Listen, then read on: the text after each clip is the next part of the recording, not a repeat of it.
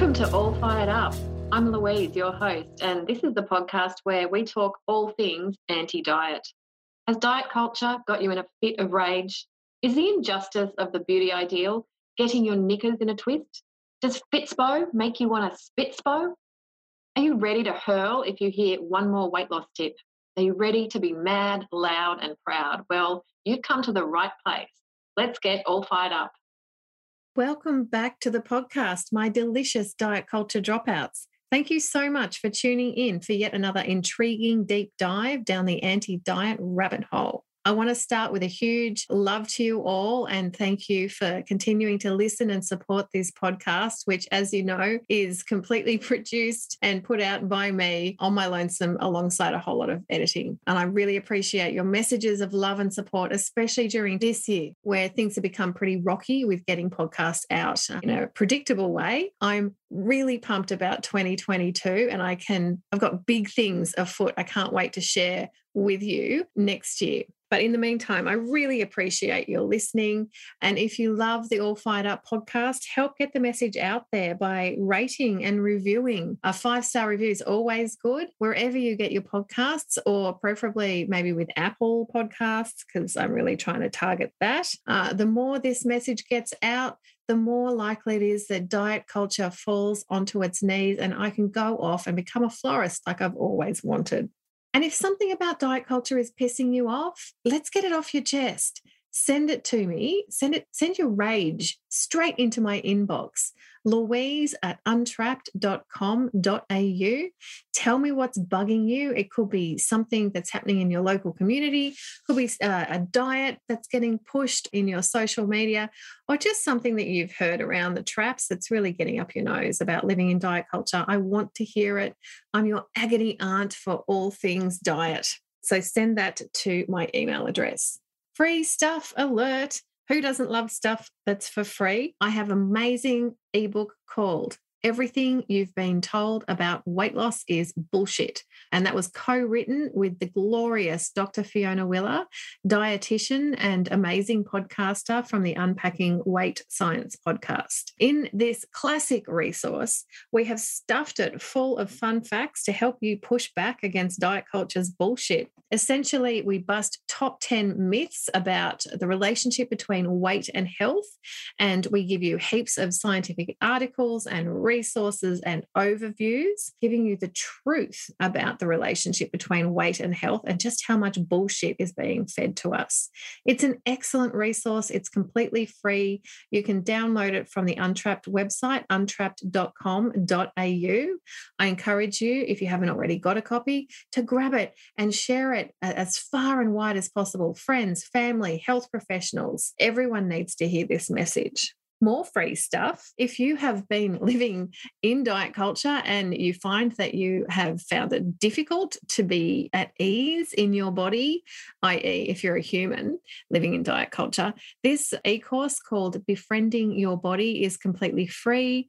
It's created by me. And in it, we I send you a email once a day for 10 days. And it's like a little love letter to you every day for 10 days, giving you some small messages of self compassion and practices of self compassion, which are all designed to help you start looking at your body through a different lens, through the lens of compassion, support, friendship, appreciation, respect, and liberation. The Befriending Your Body e course is really easy. It doesn't take too much time out of your day. And as I said, it's completely free. So if you want to, if you if you're tired of struggling and you're looking for something completely different and something pretty urgent, this can be with you in seconds. All you need to do to download the Befriending Your Body e course is go to my Insta, which is untrapped underscore AU, and click on the link in the bio, and you will see the Befriending Your Body e course sitting there waiting to befriend you. Huge hello and big love to everyone in the Untrapped online community. Without Untrapped, this podcast wouldn't be able to be produced. Untrapped is an online masterclass in the art of everything anti diet, and it was co created by me and 11 other health professionals working in this space.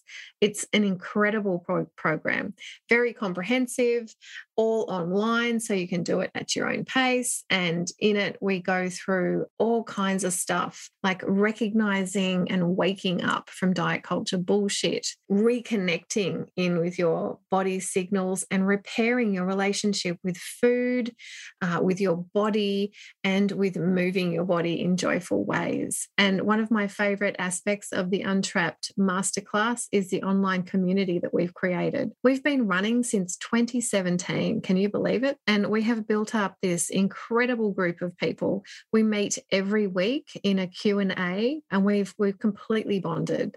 And I think most of the power of Untrapped um, is in this community. So if you are looking for a change and if you don't want to do it on your own, think about joining us in Untrapped. You can find out more from looking at untrapped.com.au, and we would absolutely love to have you. So, on with the show. My guest this week, oh my gosh, I mean, this is a completely mind blowing episode that I hope that you've um, got somewhere nice to relax and really take some time to absorb the awesomeness of what you're about to hear. So, look, it's Christmas time, diet culture bullshit, no matter where you live on the planet it's at an all time high at this time of year. The pressure is on. It is high season for the weight loss industry. And look, we're all feeling a little bit more fragile than usual, thanks to the ongoing bullshit of this year and living with this COVID pandemic. So it's been a complete mindfuck. and look, you know, you all know how much I love to rant and, and complain about diet culture. But I think we need a bit of love. And that's what this episode is all about. In this Christmas season, let's pivot into something completely different. So, my guest this week, Kathryn, formerly Kathryn Hack, now known as Kathryn, or you might know her on Instagram as fat underscore mystic underscore art or fat mystic. This is an amazing human. Kathryn is a fat liberated artist and speaker and she and they sorry she and they are the pronouns they have uh, many intersecting identities including being fat queer disabled poly adhd lipedema and exvangelical are you fascinated because I certainly was completely fascinated by this human when I saw their art in their Instagram feed. It took my breath away and like kind of hit me in many areas, as you're going to hear about in our conversation. So I really don't have any more words and I don't want to give anything away, but I think your mind will be blown by this amazing episode, interview, individual. So without further ado, I give you me and the glorious Kathryn. So, Kathryn, thank you so much for coming on the show. I'm very happy to be here, Louise. Thank you for having me. So, tell me what's firing you up? Well, interestingly, I would say that being fired up hasn't really been my lived experience recently with whether it's diet culture or any kind of oppressive systems. They definitely can feel discouraging, but I have a really deep practice of self compassion. And what I have observed is that the more I live in a state of grace with myself, the more I am kind and consistently really gentle with myself, it's almost effortless for me to extend that kind of grace and compassion to other people while also having good boundaries. So I don't let people mistreat me because I live in a fat body or a disabled body or because I'm queer or any of the identities that I live within. Mm-hmm. And yet I don't feel fire about it. I don't feel anger exactly. I feel, yeah, real contentment and peace in this journey and where it's brought me. And I feel a lot of joy in my life and the grace to handle the challenges that come in living in the body I live in. My goodness. Okay. Everyone wants to know what what cocktail is this self-compassion. So you this is so interesting. So you said you've got a really deep practice of self-compassion and that's what got you to this place of of not being unimpacted but not being affected in a negative way. And I think sometimes I might still be affected, but it's just that self compassion is such a, an effective tool mm. that, like, even if something does like impact me negatively, I'm able to be present with that emotion with a, a deep amount of a deep resource of compassion and care, and and so it just doesn't it doesn't damage me. Like I'll sort of let this emotion move through me. I'll feel it, I won't deny it. I won't suppress it. I definitely don't shove it down in my body like I used to. I just feel it. I'm present with it, and then it sort of moves through. So the deep practice started a little a little while after I was first introduced to the fat liberation movement. It was intellectual information to me that oh wow, some people are living in fat bodies, and they're like, yeah, I'm fat. So what? Mm-hmm. And I was like, whoa, that was a revolutionary idea to me. I, I've lived in a fat body since puberty and I felt shame about it my whole life. Around the same time that I learned about fat liberation, I was also diagnosed with a chronic illness. So the name of my chronic illness is lipedema. It's progressive, it's there's no cure for it, and it contributes to the size and shape of my body. It's understood to be a fat disorder. And it happens to accelerate during major hormonal changes. So, most humans who have this experience, they see the onset around puberty. And then during childbearing years, during pregnancy specifically, there can be significant advancements. And um, then again around menopause. My experience was that I lived in a smaller but fat body for most of my life. And then after I had two kids, about 21 months apart, my body really changed radically, impacted my mobility. I took up a lot more space in the world. And for the first several years, there was an incredible amount of shame there. I guess that built on the shame from puberty. You said like it had been there anyway, even yeah.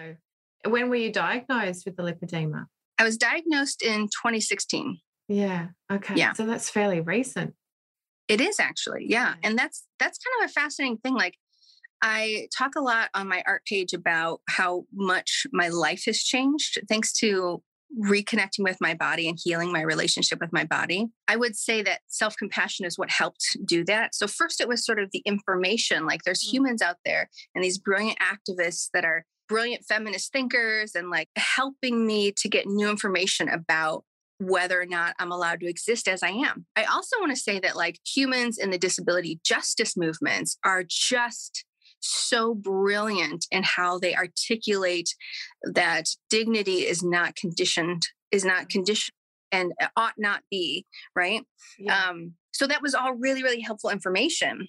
And then what happened is I was able to apply the information by compassion, you know, like like learning how to just sit with myself and feel my feelings and validate them and then genuinely out loud saying to myself like, "Kathryn, I'm so sorry and then I'd be really specific. I'm so sorry. You don't deserve love because of the body you live in. And intellectually, I knew that sentence wasn't accurate, but in my body, it felt true somewhere. Wow. And so, yeah, so I I would just acknowledge these these things that were sort of limiting beliefs. And it was a limiting belief. I, I, absolutely am worthy of love in the body i inhabit you know? And as i started to offer that specific lie compassion and heal the pain that it caused i suddenly was in relationships where i felt really loved and seen and valued and desired. Yeah and so it changed literally everything that, living body. Yeah. How how did you learn about self-compassion? Well you know it's interesting. I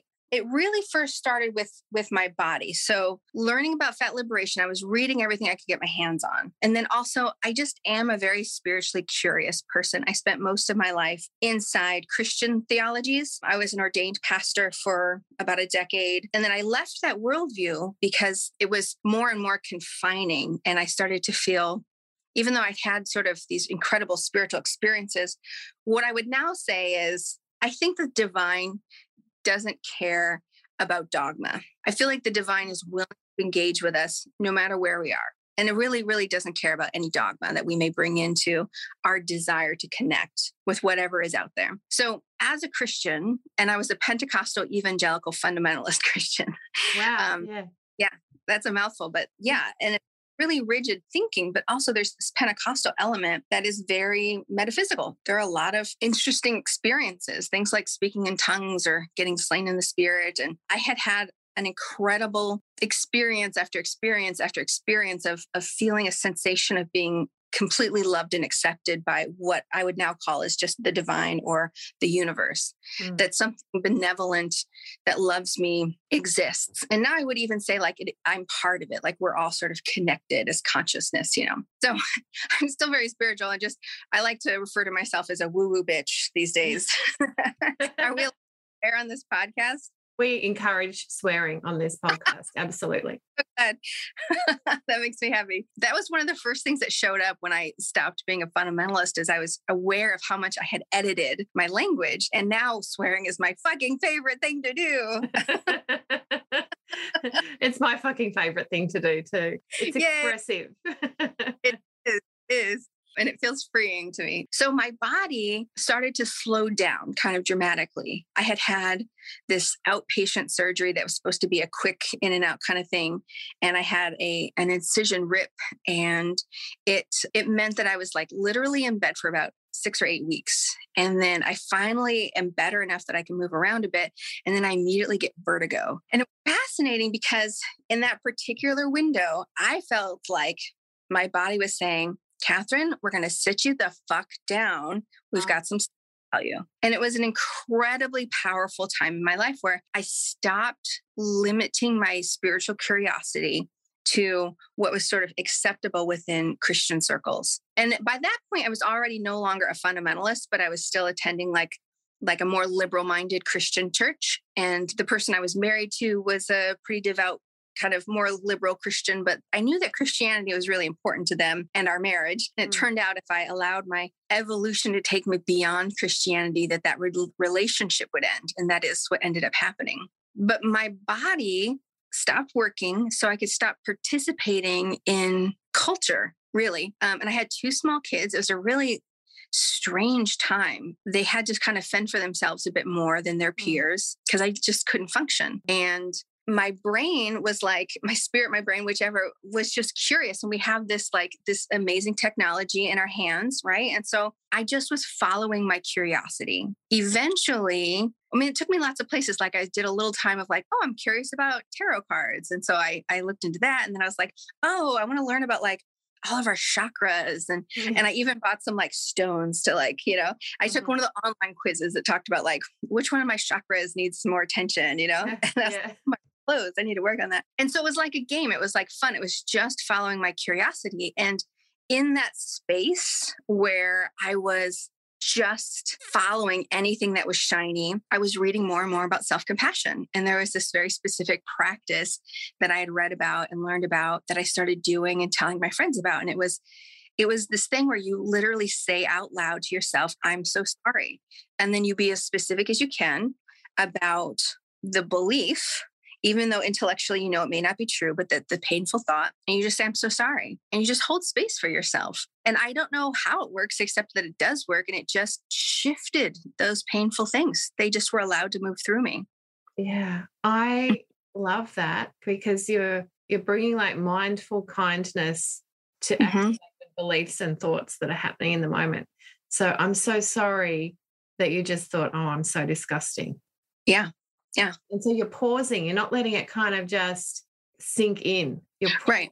And you're apologizing to yourself. So powerful. Yeah. And it's really been the most affected, I would say, on the old beliefs that have sort of been sneaky, right? We've been we've been very programmed by the cultures we grew up in. That's why fat phobia is so rampant. You know, anti-fatness is everywhere. It, it's like a global phenomenon that fatness is bad. That's kind of fascinating. What the hell? The world is round and fat is bad. Yeah. Yeah.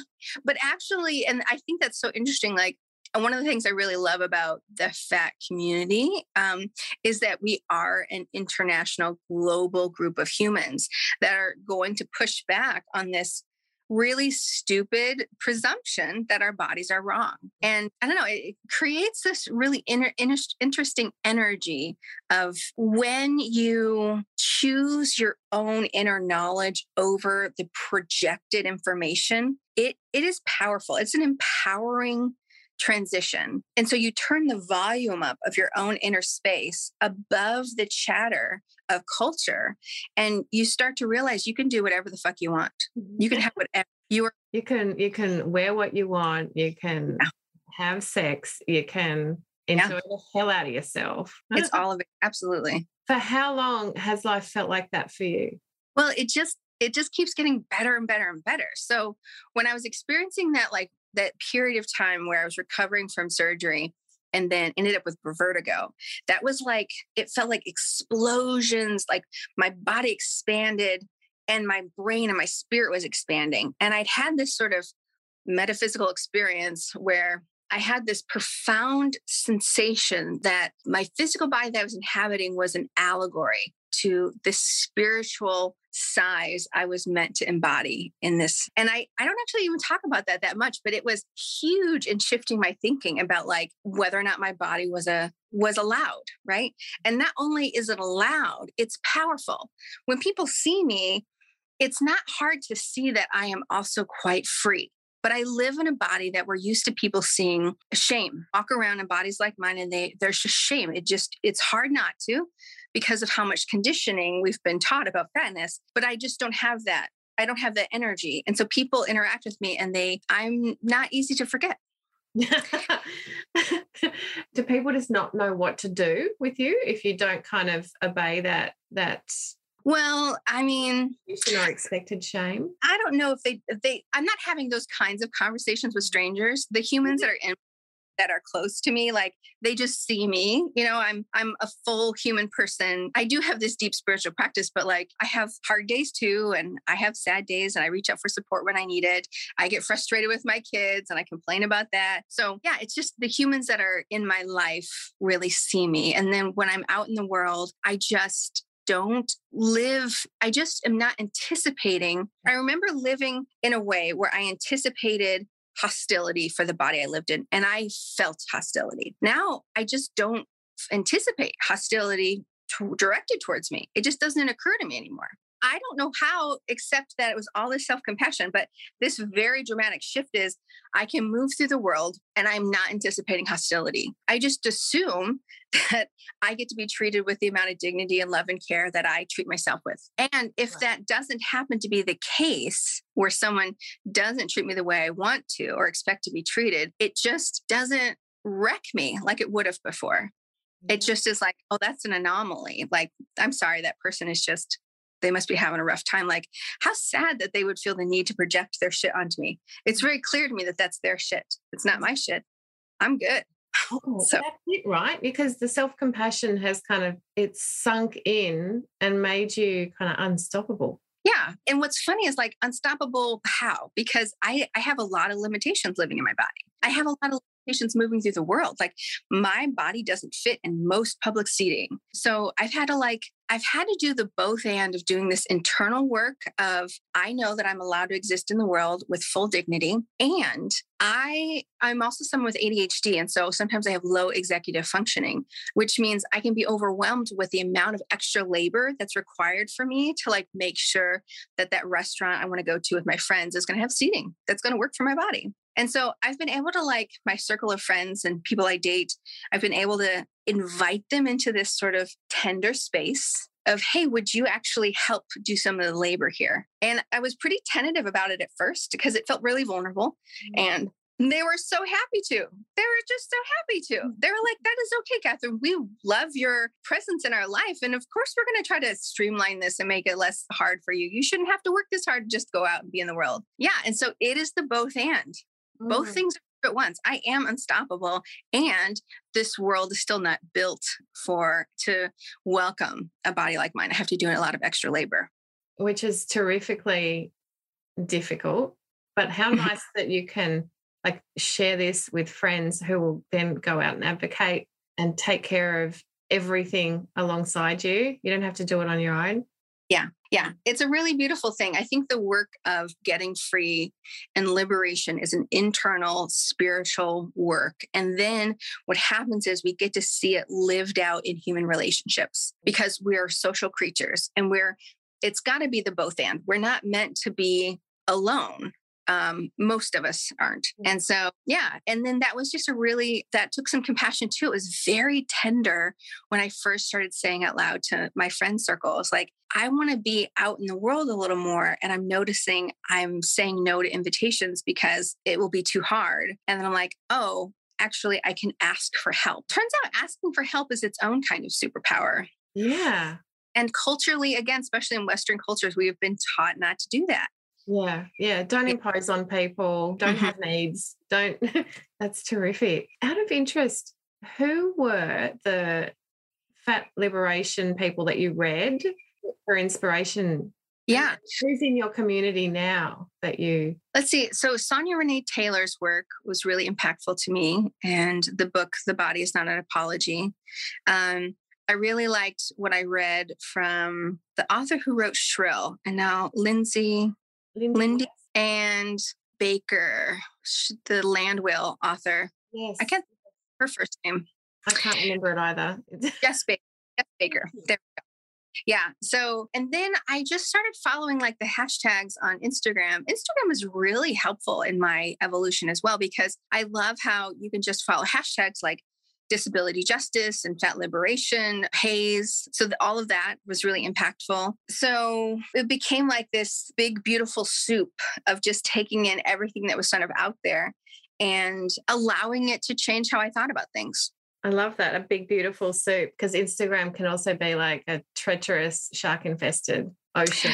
Think of like curating our feed too. I mean, it can be, but like I think that internet has served me so well because I just social media is can reflect back to us our own energy sometimes. And, and whatever you're drawn to or attracted to, you can you can unfollow shit and start following the stuff that makes you actually feel good. So it doesn't have to be that. It doesn't have to be that. No, I love my little HAES bubble that I have on Insta and social media. Speaking of which, that's how I found you because I think I was scrolling through uh, Be Nourished, their feed, yeah. Hilary and Dana, and I saw this amazing picture of lady, and it was just lit up with flowers in mm-hmm. and, and, it was glowing, like literally, like no shit, glowing. And I was like, I just stopped, and I'm like, that is the most beautiful thing I've ever seen. And then, um, so since then, I was trying to find it, and I couldn't find it anywhere. and then I found you and looked through your feed and your art, and it mm-hmm. was like, it was like how I think self compassion looks like in art, like. Mm. I, I can't explain it very well, but it's like it it it moved me in my in my body. It was so beautiful mm. and that's why I, I kind of tracked you down and finally found the beautiful painting, which is going to be up in my new office. Which, mm. ironically, the new office uh, is called Flourish at Kirribilli. Wow! Yeah, and, and the idea is that it's a big beautiful uh, like greenhouse full of plants and growth mm. and and you know embiggening for mm-hmm. for people and so i wanted to fill it full of like art that showed that and mm-hmm. that painting that i had seen is called flourishing so i can't wait to put it up there and, yep. and start I just, yeah, I just want to talk about your art because it's just like mind bogglingly awesome. How long have you been doing it? Not that long. I started really making body art, uh, figurative art in 2018. I was sort of dabbling in 2017. I was sort of experimenting. I, I um, was 38. I'm 44, almost 44 now, but I was 38 before I could even call myself an artist. Oh. It just was things where again we have these limiting ideas sometimes like the idea that i was an artist felt like so gatekeepy like i wasn't fancy i'm just a pot i so yeah, so I was 38 and I was like, oh my God, I've been like calling myself crafty my whole life. But like the truth is, is that I am an artist. And then when I like I said, I described how in the same window of time, I had this lipedema diagnosis, this chronic illness, and there's no cure. So my body will continue to evolve. And then they're just like, by the way, all of our bodies are continuing to mm-hmm. evolve. We're in a mm-hmm. constant of change. And then fat liberation, that I was allowed to take up space and inhabit the body I lived in. And I needed a way to marry these two ideas just to make peace with the fact that this is a reality of my life. My body is going to stay this way and progress. So up until that point, I just constantly was believing that like someday I would lose all the weight, you know, like most of us think, you know? So I had to decide, nope, if that never happens for me, I'm going to live my best life. So making art was the bridge. And it was like, I wanted to see myself depicted beautifully in art and media. And so I just started playing around with it. And it's interesting because, you know, you referenced the image flourishing and you said painting. It's actually not really a painting. It's oh, digital. Um, it's digital. I have no idea when it comes. I, but we have these iPhones, right? And there's all these apps on there. I literally make all this art on my phone. Did and sometimes, yeah, sometimes I, I like the aesthetic of mixed media. And so sometimes I'll do like, I'll, I'll I'll do like mixed media art, like an abstract sort of thing, and then I can like take a photo of it and I can layer it into a silhouette. But yeah, we have all this software now where you can just like take a photo and then like strip away everything that's not the the silhouette. And then I can layer and layer and layer. I can create a background. I can do all these things. And I just pull an image in and out of like 16 different phone apps, you know? And it was just play. It's something I can do while laying down. It's it doesn't require any art supplies that my kids are going to make a fucking mess out of. that is it amazing. Was, yeah. And it really helped me get into a state of flow where I could be like listening to an audiobook and then like playing on my phone, making something beautiful. Here's the other interesting thing is that in like summer of 2018, I started my Instagram and I was like, I'm going to make new art every day. I'm going to post something every single day. And I did that for six months straight. And there is really something powerful about adding creativity to whatever our work is. Like, what are you working on in your life, human? Like, what's the thing that is asking for your attention right is it is it body issue stuff then find a creative outlet for that it could be poetry it could be you know writing short stories it can be visual arts it could be clay.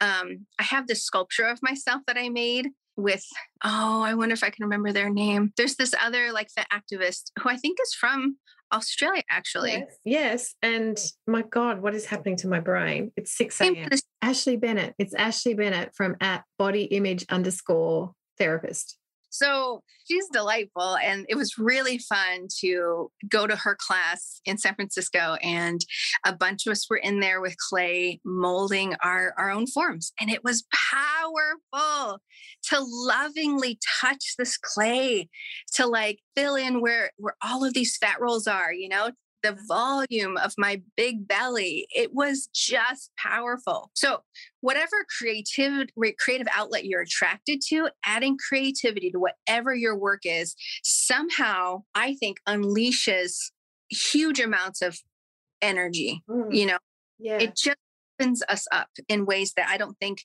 just thinking about things could ever. Yeah, I think you're you've nailed it it's regular you're regularly visiting that place and reinforcing it but like finding just sort of intuitively finding this way of doing it just yeah it just it shines out of it like mm-hmm. i've never i don't think i've seen art before which embodies self-compassion this stuff that you've done it's it's hmm. amazing mm. oh, i just love it and i love how you've paired it with compassionate phrases like be gentle with you. Yeah.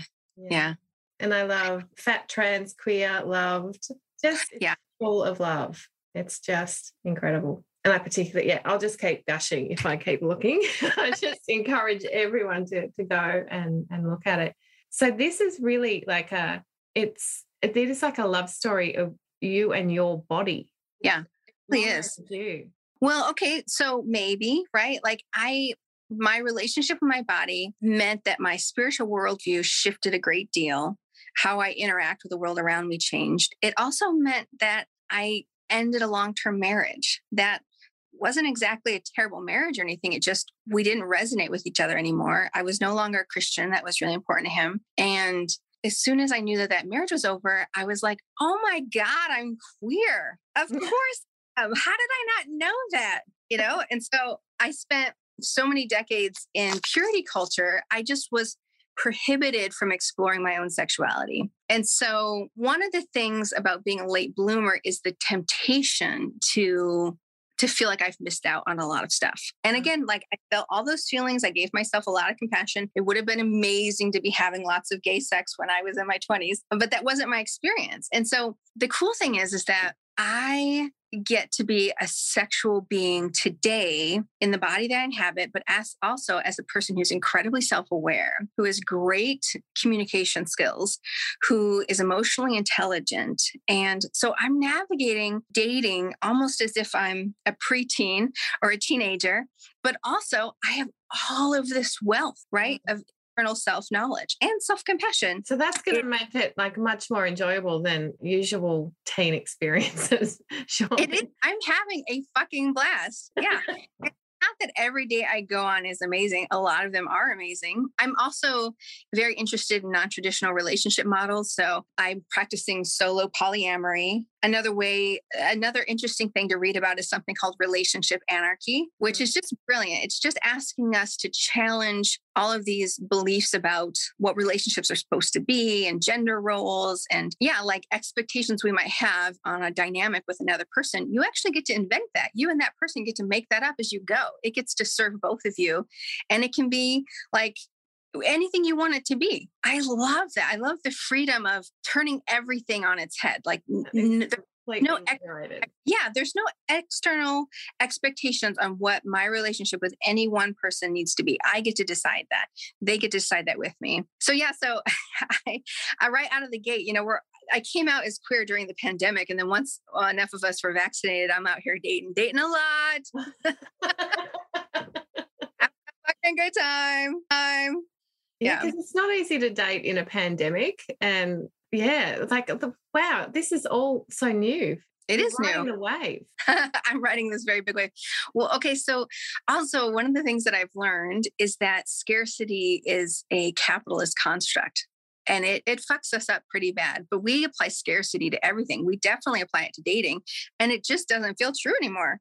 Like people are coming out of the fucking woodwork to be like, "Hey, how you doing? Uh, should and I'm like, yeah, let's go on a date. Me and the body I inhabit am a desired person that feels amazing. That feels amazing. Wow. That is, yeah, the power of not limiting yourself. Yeah. And does like that's the other kind of word that came to mind looking at your art is abundance. Yeah. Yeah. It feels so much better to live in this space. And I want to be really careful to, to say it's not that I am in an elated state of being constantly mm. i really do have access to this like really high high frequency sensation of joy and pleasure and abundance but also I still am inhabiting a human body that um, has chronic pain, that experiences big fatigue. I've had relationships end in a way that really hurt my feelings. And I've been afraid of things here and there too, you know? And so it's just that in those times now, I don't judge myself harshly. I can experience very, very big fatigue and just decide that everything I wanted to get done that day isn't going to get done. And I'll mm-hmm. go down and I will just rest and do whatever I need to do to get through that particular window, you know? And what words do you offer yourself then? How do you stay compassionate? In a moment like that? Well, what's interesting is that that's taken a while because I remember even just, I don't know, eight months ago, I would have a, a fatigue spell. And sometimes they would last up to like five days where it's just super hard to function for days. And the first day or two, I could be like, that's all right. I'm just going to roll with it. And then if it went on beyond that, it would start to feel scary because our brains have a tendency to be like, oh my God, this is my life now. And what I started to see though was on the other side of a hard window, I felt more free somehow. And I don't know how to explain that. It's just sometimes we go through a hard time and then coming up out of it, there's just some kind of lift. And that had happened enough times that I started to trust it. So several weeks ago, I had a rough spell and I didn't have that panic feeling. I just remembered, like, oh, I've been through this before. Like on the other side, I'm just going to feel more powerful. So oh, in the t- yeah, in the time while I'm experiencing, while I feel like really low energy, I just lay down as much as I needed to. Like my body is like, this is what's going to happen. This is how much rest we need, and stop trying to qualify it. Like I feel like I rest more than any human I've ever met. and I'm like, what? Really? More? How much more could I need? And my body's like, it don't, it doesn't need to be qualified like that. Like it's not about comparing it to other people. Like, like you're gonna need to lay down and rest some more. And so then I just keep myself occupied by listening to audiobooks or playing on my phone or uh, meditating or whatever I want to do. That's a really powerful thing, too. I stopped doing things that I was supposed to do. I literally only do what I want to do. I love this. There's some some amount of privilege that comes with that, yeah. you know, like I'm separated, so I I don't have to live with my my ex anymore, but I was a stay-at-home parent before. And so I get to still, you know, with child support and whatnot, I still get to like live as a stay-at-home parent. Mm-hmm. And, you know, I have my art that I do and other things occupy my day and my time. I'm not needing to work 40 hours a week in order to live in the world. So I recognize that as, as a great privilege I, I get to have. But that being said, I still think being free on the inside is what's making me free. You know what I mean? Yeah. Yeah. Much more I remember being at one of Hilary and Dana's retreats in 2016 and talking about how like it was it was for embodiment to, mm-hmm. to be an embodied practitioner mm-hmm. about trying to get out of like the crowded city of our brain and down into the wilderness of our body uncharted territory but that and i remember us talking about that's where the freedom is it's yeah. down there and it's not not verbal it's sort of felt. Yeah, yeah. And I would say that, like I said, I've been explaining who I am as a person as someone who's quite spiritual, but, and that's true. But what I started to see is that in some spiritual communities, they would talk down about the body. They would say, like, oh, this meat sack that we're in, you know, like mm. your body, not who you really are. You are not your body. And I don't agree with that at all. Mm-hmm. I think our bodies are fucking magic. They hold so much intense wisdom. They will talk to us and teach us things. Our bodies have held all of our trauma our whole lives, just held it, just waiting for us to be ready to look at it again. And it has only ever been kind to us. And even when it's not working well or it's or there's pain or any of those things, it's not out to get you. It's just trying to get your attention. And when we can turn into it and, and listen and believe that it's our friend um, i feel like it's it's multiverses within ourselves like mm. unending amounts of wisdom and love and compassion all in this physical form that we inhabit even if you just think about DNA, like our fucking DNA is ancient. You know what I mean? There's studies that talk about how like trauma can be passed down in your DNA, like the stories that your body has. The it's way more powerful than we give it credit for often. And so when we live our lives where we're, we're not ruled completely by our minds, but we actually get to make decisions based on how does it feel in my body when I think about doing this thing? If we literally do the things that only make our body feel like ah, expansive and open, right? And relaxed, oh my God, your life will change. if constantly doing things your body's like, oh, dread, dread, I don't wanna, I'm gonna make myself. Yeah. Nope. Nope. It doesn't serve you. No, this is an amazing conversation. I knew this would be an amazing conversation. There's so much in everything that you're saying. And it's learning how to do that, I think, that's difficult for people because, like you said, we're so, we're so kind of um, stuck in our heads and so scared. And often, you know, I think it's that fear response that's in our body that stops us getting down or trauma cuts us off. So it is really interesting that you come to it in your late 30s. And yeah. you come to it in a moment like when your body just sort of calls it a day almost and, and says, Look, lie down for a few weeks. We're going to have, you're going to yeah. have to just be with me. Yeah. There's an account I follow on Instagram called the Nap Ministry and I can't remember who is in charge of it, but this really powerful Black woman. And I just want to say, too, like, as a white woman and the privilege that I embody there, like, the kind of freedom that I get to live in is absolutely because of the work of Black women and femmes and Indigenous people. Like, I'm really grateful for all the labor and the work that they've done to help kind of illuminate the path forward. And so, this particular person who has the Instagram, the NAP ministry, they started, they just blew my mind when they talked about like rest as revolution. Capitalism has really indoctrinated us with the idea that our worth is connected to our labor or our productivity. And then we live in systems that you literally can't live unless you do labor for often someone else. And that's really wrong. Human beings are not designed for that. That's a system that we all have grown up in, and it's impacted how we think about ourselves. There was a time where human beings existed without having to go to work and labor in order to just stay alive. So to nap being napping being resistance to those capitalist ideas was a revolutionary idea to me and that rest was how we honored all the people that went before us that weren't allowed to rest and it absolutely, I really do credit my body stopping working and requiring so much rest with my ability to disconnect with these systems hmm. that control our thinking. You know what I mean? So I was out in the world less because I was in my bed napping more. And what that meant is I was spending more time in my own energy and the things that I was just naturally feeling curious about. And then I could follow my curiosity to the next step and the next step. You know, in a spiritual paradigm, you might say like your higher self is always going to guide you towards enlightenment, if that resonates with you. So, but I would also say that my body had a very fucking key role in that. My body was the one that arrested me and got my attention. My body demanded rest. And I said, okay. And before I said, okay, I spent years pushing through like most of us do. Like you, you like buckle in, you like buck up, you push through. And and that's fucking stupid. We don't have to do that anymore. You know what I mean? The idea that you were good because you hurt your body in order to achieve some task is really stupid. Yeah. We don't have to do that anymore. We don't have to hurt ourselves anymore. We can be kind to ourselves. Rest is revolutionary. I love that.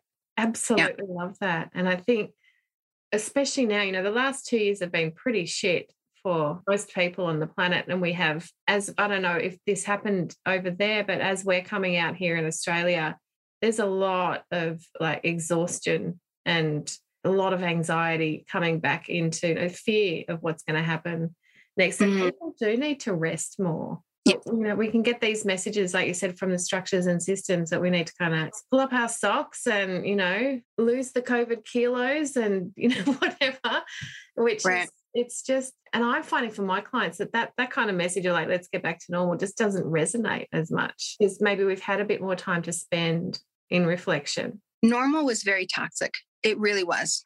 Normal has never been good or kind to human individuals. It has served these systems that are oppressive and that's all. And I think the pandemic forcing most of us to slow down to some degree, it means that we get to become disillusioned with how it was really shit before, too. And no, I'm not fucking going back to that. No, thank you. No, we're going to create something new. A lot of the kind of things that I'm listening to and reading about now is, is all anti-capitalist stuff. And the, the idea that we're in late stage capitalism is a pretty widespread spread idea at this point.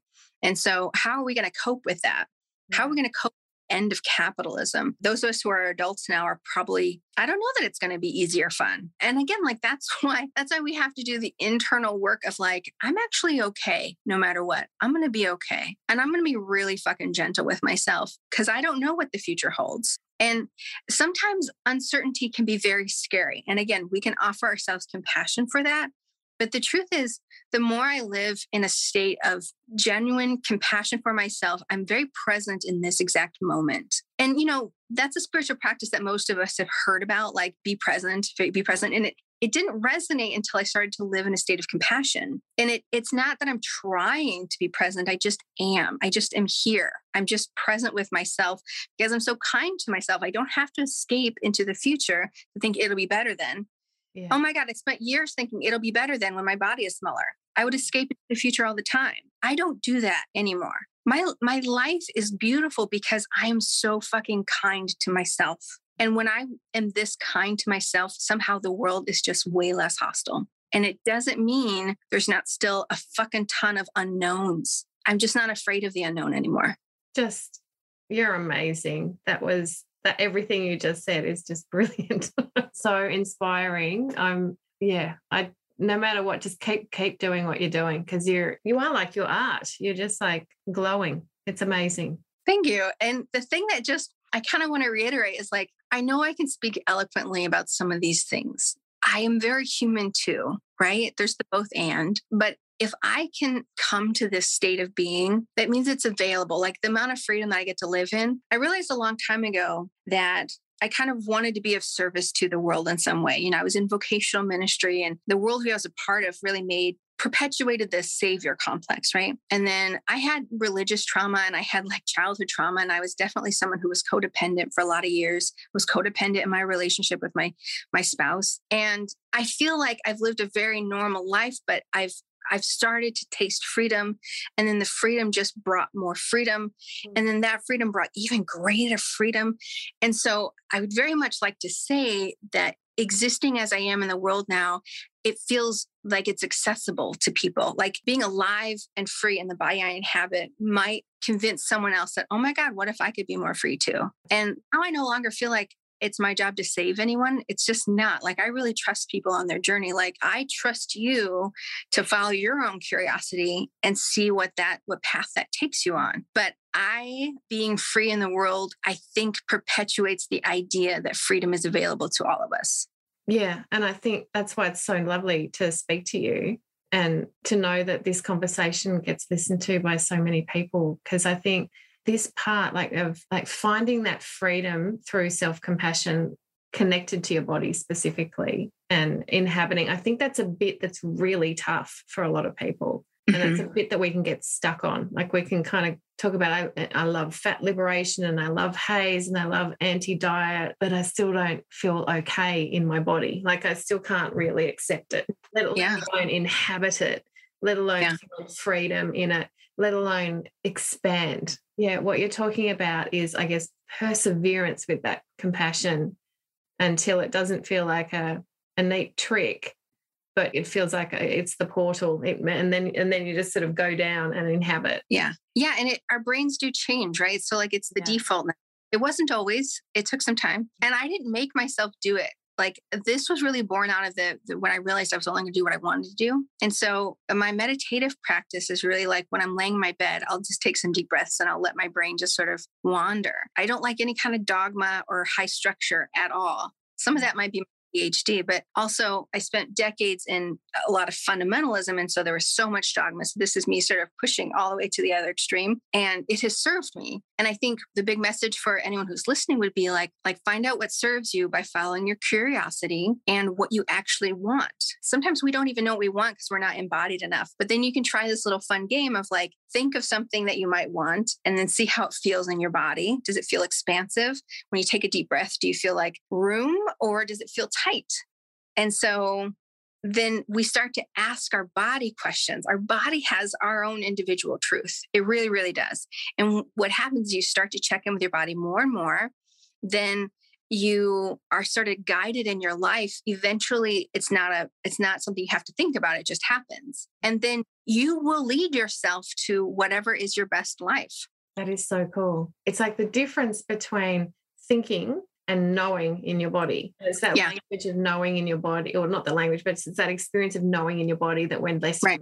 that is a cool and, trick. Yeah, they they live in concert now. You know, so like our brains have been very subject to conditional uh, cultural programming. Mm. Our brains are really susceptible to that, right? Because human beings want to belong, and society tells you these are the things you got to do to belong. And so you want to belong so you conform, right? And then when you are not in relationship with your body, again, that's why anti fatness is such a destructive force because it separates us from our body and it makes controlling your body the objective. And your, your body is not to be controlled, it's just to be loved and enjoyed yeah. and to be to to be honored so yeah i think there's a lot of different ways we can just very gently it doesn't have to happen overnight but just a little gentle check-in like you just happen to be eating a meal and you just realize oh i'm going to take some deep breaths i'm going to breathe really deep into my belly and I'm going to experience this one bite of food and just relish every bit of pleasure. I'm going to feel it go down into my body, mm. you know?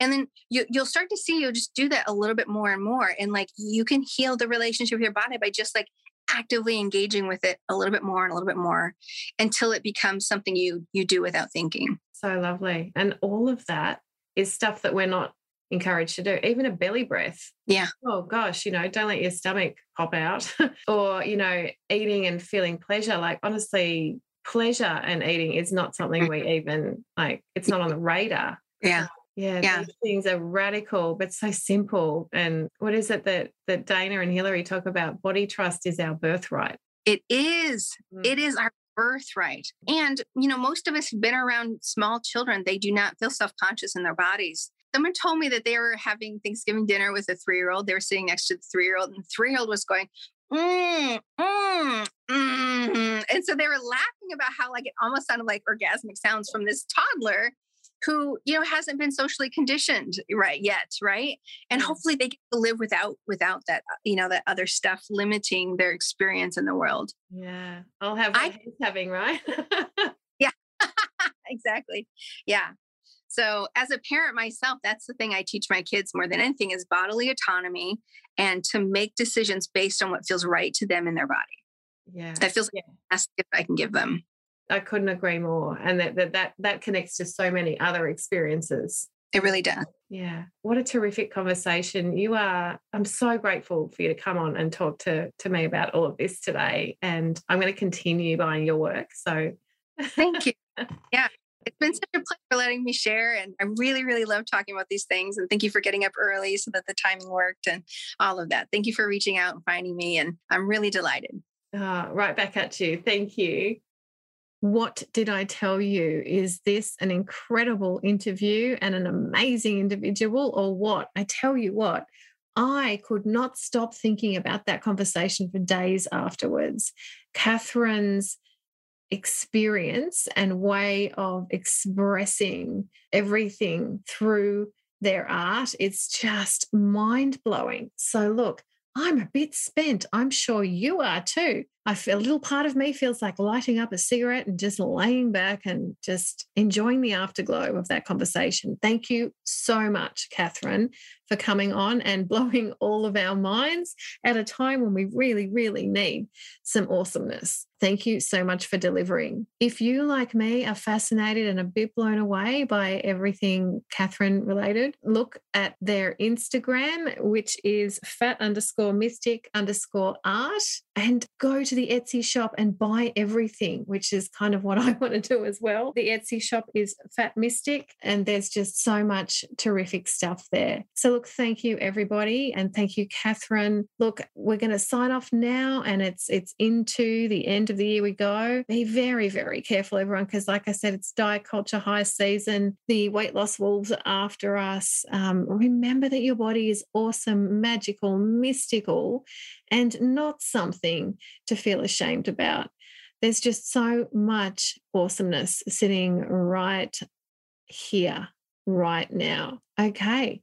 So, look, everyone, I hope you take really, really good care of yourselves. And I hope that there's some kind of break coming for most of us. I know I'm going to have a rest. I'm going to be back and absolutely raring to go early next year. Um, we've got some, like I said, some really cool news and big news coming. But this All Fired Up podcast is going nowhere. You're going to be hearing from me a lot. So uh, I'm very, very pumped and excited. So look, look after yourself, everyone, and I'll see you in the new year. In the meantime, trust your body, think critically, push back against diet culture, untrap from the crap.